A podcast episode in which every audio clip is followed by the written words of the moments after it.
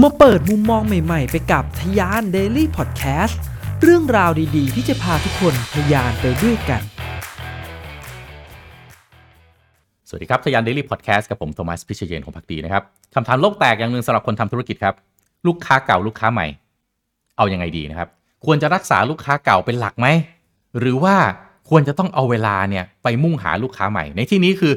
ถ้าโดยทั่วไปก็จะบอกเอาเราก็ต้องเอาหมดนะถ้าเป็นลูกค้าใช่ไหมฮะจะลูกค้าเก่าลูกค้าใหม่ก็ต้องเอาหมด แต่ในทางปฏิบัติเนี่ยบางทีเนี่ยเรามีทรัพยากรจำกัดนะฮะเวลาลูกน้องของเราทีมขายเนี่ยมีเวลาจำกัดอะลูกค้าเก่าถ้าวันๆเอาแต่ขายแต่ลูกค้าเดิมๆเก่าๆเนี่ยเอะแล้วธุรกิจมันจะเติบโตยังไงอะแต่อีกแง่หนึ่งนะเฮ้ยมันต้องวิ่งหาลูกหาต้องมันต้องวิ่งหาลูกค้าใหม่ๆเนี่ยเอ้ามัวแต่ไปเอาใจไปบริการลูกค้าใหม่ๆเนี่ยลูกค้าเก่าๆเนี่ยเขารู้สึกว่าเขาถูกอิกนอเขาไม่ได้รับการบริการได้รับการเอาใจใส่เหมือนที่ผ่านมาเนี่ย อาจะให้ลูกค้าเก่าคิดยังไงเขาอาจจะไม่ซื้อของเรานะฮะไปซื้อของจากคู่แข่งหรือคนอื่น หรือเปล่าก็เป็นไปได้อะกลายเป็นความเสี่ยงองค์กรอีกนะครับ โดยการทำธุรกิจเนี่ยก็ต้องบอกว่าลูกค้าเนี่ยถือว่าเป็นสิ่งที่สำคัญที่สุดนะครับ คือเอาตรงๆอะไม่มีลูกค้าก็ไม่มีธุรกิจอะนะครับ เพราะว่าไม่มีลูกค้าแล้วใครจะเอารายได้ มาให้เราถูกไหมฮะการที่ลูกค้ามาซื้อสินค้าหรือใช้บริการของแบรนด์เราเนี่ยเหตุผลหลักๆอะมันก็ต้องแน่นอนนะฮะมาจากความรู้สึกชอบนะฮะฟังก์ชันที่เรามอบให้นะครับ หรือมีความเคยชินกับสิ่งที่เราอ่านำเสนอนะครับหรืออาจจะเป็นตัวแบรนด์แล้วก็ตัวสินค้าที่ตอบสนองตอบโจทย์ของเขาในสิ่งที่เขาจำเป็นที่จะต้องใช้นะครับ เวลาที่มันผ่านไปเนี่ยทีนี้เนี่ยนะครับแบรนด์หรือร้านค้าองค์กรบริษัทเนี่ยอย่างที่ผมบอกไปว่ามันก็ต้องเติบโตนะครับค่าใช้จ่ายต่างๆ มันก็ไล่หลังมานะครับ เพราะฉะนั้นเนี่ยคนทำธุรกิจทุกคนมันก็สุดท้ายมันหนีไม่พ้นนะฮะต้องวิ่งหาลูกค้าใหม่ๆทำให้ธุรกิจเติบโตทั้งนั้นนะครับ หลายคนบางทีก็เลยเริ่มคิดไม่ออกว่า เอ๊แล้วมันจะ จัดการอย่างไรดีลูกค้าเก่าลูกค้าใหม่นะครับ ยกตัวอย่างเช่นว่าอะเราขายของหรือทำคลิปนะเป็นช่อง YouTube เนี่ยแหละนะครับ ก็ทำคลิปเกี่ยวกับการอ่าจะเป็นอะไรเป็นการแคสเกมก็ได้นะครับ หรือเป็นอ่าร้องเพลงก็ได้นะครับ และบังเอิญเนี่ยไอคลิปแบบนี้แหมมันตอบโจทย์ในแง่ของยอดวิวนะครับ ก็ทำให้เราโด่งดังขึ้นมาจากคลิปแบบนี้นะครับ แต่พอถึงวันหนึ่งครับ เอ๊ะกระแสเหมือนมันเปลี่ยนฮะคนไม่ได้ชอบดูนะฮะการแคสเกมและนะครับ ไปชอบดูรีวิว ไปชอบคอนเทนต์ที่เกี่ยวกับเรื่องการเงินอย่างเงี้ยเป็นต้นเนี่ย เราก็ต้องกลับมาย้อนดูตัวเอง เอ๊อย่างนี้เราต้องไปทำรีวิวบ้างหรือเปล่านะ เราต้องไป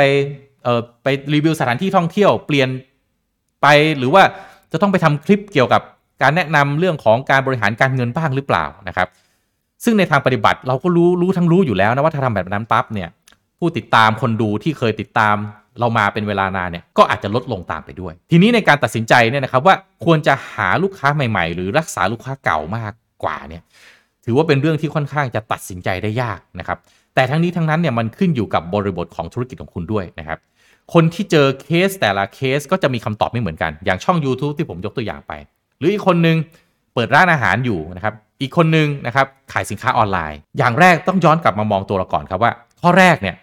เรามีความต้องการในการที่ต้องเพิ่มฐานลูกค้ามากขนาดไหนนะครับยกตัวอย่างเช่นคุณเป็นร้านร้านอาหาร เป็นบุฟเฟ่เกี่ยวกับจะเป็นจิ้มจุ่มเป็นหมูกระทะก็ว่าไปนะฮะ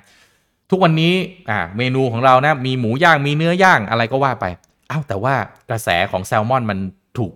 นิยมมากขึ้นนะครับ เราก็อาจจะแทนที่จะต้องปรับเปลี่ยนไปเป็นขายอาหารทะเลขายแซลมอน ขายซีฟู้ดนะฮะก็อาจจะเป็นการเพิ่มเมนูขึ้นมานะฮะมีแซลมอนเข้ามานะครับ พื่อที่จะดึงลูกค้าให้เข้ามาในร้าน แต่ทั้งนี้ทั้งนั้นเนี่ยพอเราอยากจะเอาใจฐานลูกค้าใหม่ใช่ไหมมีแซลมอนต้องอย่าลืมว่าต้องไม่ลดคุณภาพของเนื้อกับหมูเดิมที่เราขายอยู่ด้วยนะต้นทุนเราเพิ่มขึ้นแน่นอนใช่ไหมครับเพราะว่าเรามีแซลมอนเข้ามาขายเนี่ยอาฟู้ดคอสต้นทุนของอาหารเพิ่มขึ้น พอเพิ่มขึ้นปั๊บเอ๊ะทำยังไงดีรักษาผลกำไรไว้อ้าวไปลดคุณภาพของเนื้อกับหมูที่เคยขาย แบบนี้มันก็เหมือนกับว่าเราไม่สนใจลูกค้าเดิมแล้วลูกค้าเดิมที่มากินอะเมื่อวาน อร่อยอร่อยอยู่ดีๆ วันนี้ทำไมหมูกับเนื้อที่เคยกินคุณภาพลดลงโอ้แต่แซลมอนนี่ดีมากเลยนะ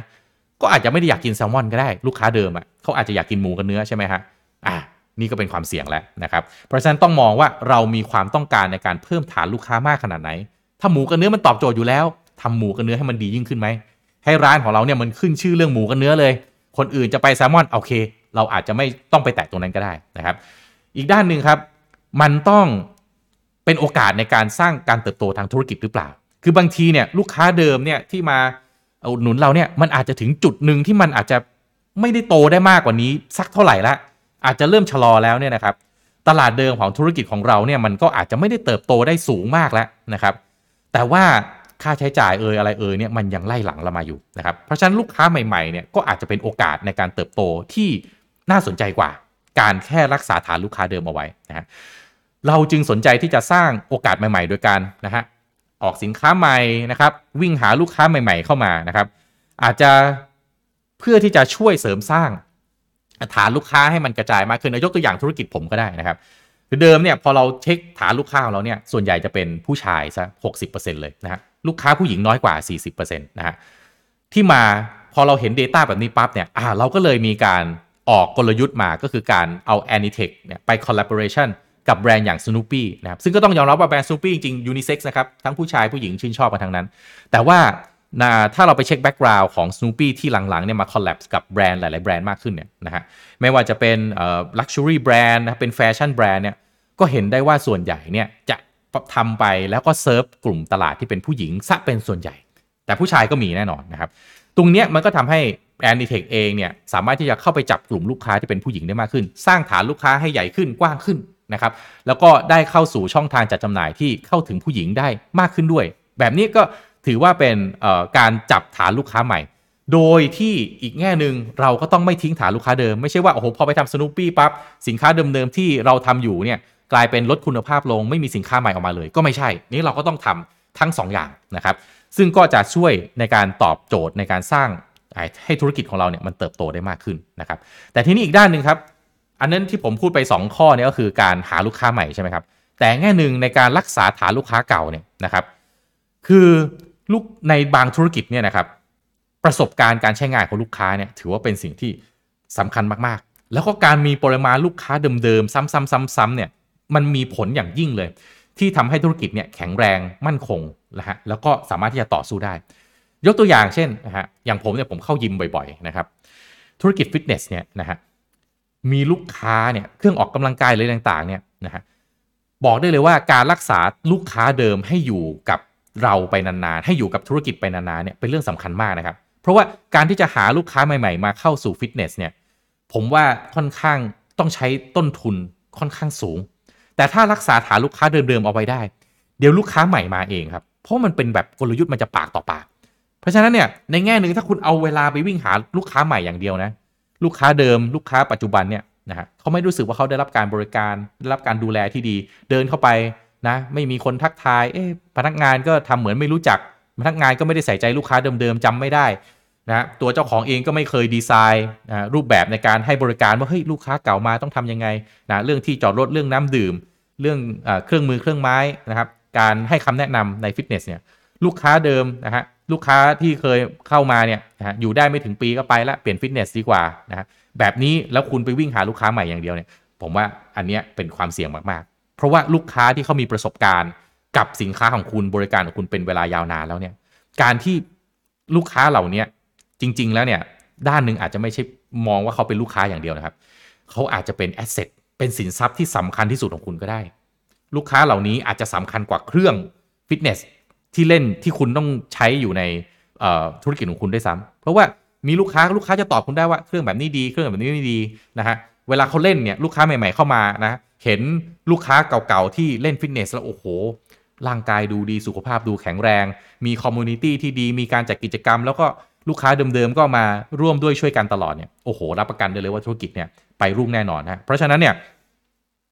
ถ้าเป็นธุรกิจแบบนี้นะครับ แล้วก็การ ที่จะหาฐานลูกค้าใหม่ๆเป็นความเสี่ยงเนี่ยแนะนำเลยว่าต้องรักษาฐานลูกค้าเก่าเป็นสำคัญนะครับ กับอีกด้านหนึ่งครับทำไมเราต้องรักษาฐานลูกค้าเก่าก็คือค่าใช้จ่ายครับ คือบางครั้งเนี่ยงบประมาณในการทำการตลาดนะต้นทุนแบบนี้เขาเรียกว่า CAC Customer Acquisition Cost ต้นทุนในการหาลูกค้าใหม่ๆเข้ามา บางทีเนี่ยมันสูงมากจริง ๆ สินค้าบางตัวเนี่ยโอ้โหต้องยิงโฆษณากระนำแบบหนักมากเลยนะ พื่อกว่าที่จะได้ลูกค้าสักรายหนึ่งนะครับ ต้องลดทั้งลดแลกแจกแถมดึงลูกค้าใหม่ ๆ เข้ามาเนี่ยนะครับทำให้แบรนด์ใหม่แบรนด์สินค้าเนี่ยบางทีคิดหนักยกตัวอย่างเลยนะฮะคืออย่างเช่นถ้าคุณเป็นคลินิกเสริมความงามอย่างเงี้ยโอ้โหหาลูกค้าใหม่ ๆ นี่เรื่องยากมากเลยนะครับ เพราะฉะนั้นเนี่ยสิ่งเนี้ยการรักษาฐานลูกค้าเก่าเนี่ยอาจจะมีมูลค่าที่จำเป็น ที่ส่งผลให้องค์กรคุณเนี่ยเติบโตได้มากเลย เพราะว่าอะไรฮะคลินิกเสริมความงามเนี่ยนะฮะลูกค้าเก่าๆเนี่ยมันมีแต่อายุเยอะขึ้นทุกวันถูกไหมฮะริ้วรอยความเหี่ยวย่นนะฮะความแข็งแรงนะครับไขมันบนหน้าอะไรพวกนี้เนี่ยคือมันจะเป็นลูกค้าที่มีความต้องการในการใช้บริการของคลินิกเสริมความงามมากขึ้นเรื่อยๆ เพราะฉะนั้นเนี่ยถ้าไม่รักษาฐานลูกค้าเก่าไว้วิ่งหาลูกค้าใหม่อย่างเดียวเนี่ยต้นทุนก็สูงนะฮะกว่าจะดึงกว่าจะแย่งลูกค้าเข้ามาในคลินิกของตัวเองเราได้เนี่ย แต่ลูกค้าเก่าเนี่ยนะมาทีเดียวปั๊บหายเลยไม่กลับมาเลยมาเราก็ไม่เคยมี CRM มีกลยุทธ์อะไรที่จะดึงเขาไว้ หรือรักษาเขาไว้ให้กลับมาใช้บริการเรื่อยๆ แบบนี้ไม่มีประโยชน์เลย สู้รักษาลูกค้าเก่าๆเอาไว้นะครับแล้วก็ให้เขาเนี่ยอยู่กับเราอยู่ใน Ecosystem วันนี้มาฉีดโบท็อกวันต่อไปฟิลเลอร์วันต่อไปอะไรก็ว่ากันไปเนี่ยนะครับน่าจะทำให้ธุรกิจแข็งแรงได้มากกว่านะครับเพราะฉะนั้นจากตัวอย่างทั้งหมดที่ผมพูดขึ้นมาเนี่ยนะครับมันมีข้อดีข้อเสียนะครับ ซึ่ง ในทางปฏิบัติเนี่ยผมว่าทุกธุรกิจนะครับก็ต้องรักษาลูกค้าเก่าแล้วก็ต้องนะฮะหาลูกค้าใหม่ๆทั้งนั้นแหละ แต่ในทางปฏิบัติเราต้องไม่ลืมนะฮะว่า